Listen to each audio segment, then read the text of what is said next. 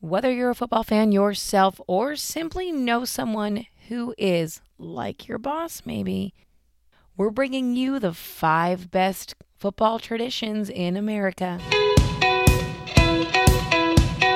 This is Sports Curious, presented by Last Night's Game. I'm your host, Amy Bachochin Siegfried, and I am thrilled to be here with you. Thank you for joining us. I'm even more excited to talk about the five best football traditions. Now, we did a little differently. We didn't narrow it down to college or N F L because they're a little bit of both, right? We all, on a weekend, catch a little bit of college football, catch a little bit of N F L. You really can't avoid it because it's on every T V, everywhere. So why not have a little nugget in your back pocket to share and create a conversation wherever you are? With that, let's get started.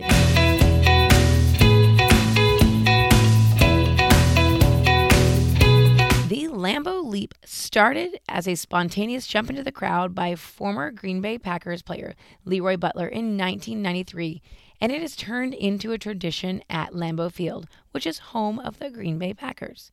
Minus during COVID, the scoring player jumps up the wall and into the crowd after almost every touchdown. This is one of my favorite college football traditions. Iowa Hawkeye fans have started a tradition, the Iowa Wave, where fans wave to the patients at the Family Children's Hospital next to the stadium when the first quarter ends. It's really a sweet thing, and I encourage you to head on over to our website at last nights game dot com and check out that video.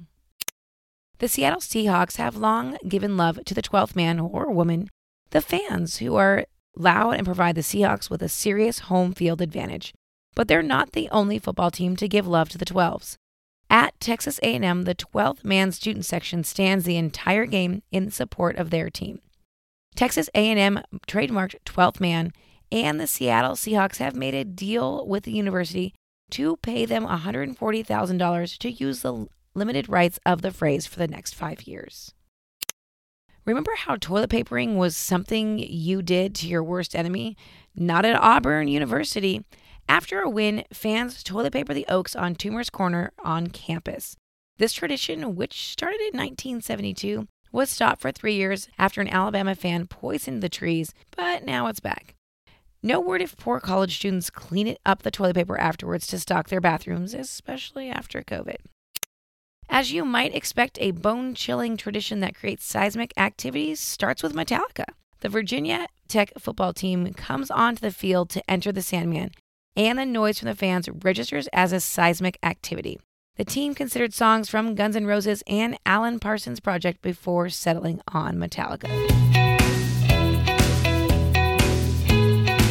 Well, that's it for this week. Hopefully you learned a little something that you can share with your favorite football fan, whether that's in the office, on a date, or at a networking event. You see, you really don't have to know anything about sports to be able to join in the sports conversation. So good on you. Dive in there head first. Be a part of that conversation.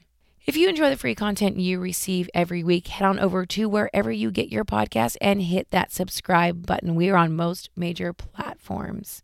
And of course, if you're an Apple Podcast user, head on over to that and leave us a review. We would love for you to leave us a five-star review. Your feedback is a gift and truly the best thing that you can do for your favorite podcasts. As you know, we cover sports the way the average, almost non-sports fan wants to talk about sports. We do that every Monday, Wednesday, and Friday in our e-newsletter. It'll take you about three minutes to read, and I highly recommend it's a great way to wrap up your weekend and head into the weekend and have those little nuggets to drop into conversation. With that, thank you for joining us, and we'll see you here next week for another episode of Sports Curious. Stay safe, friends. Wash your hands.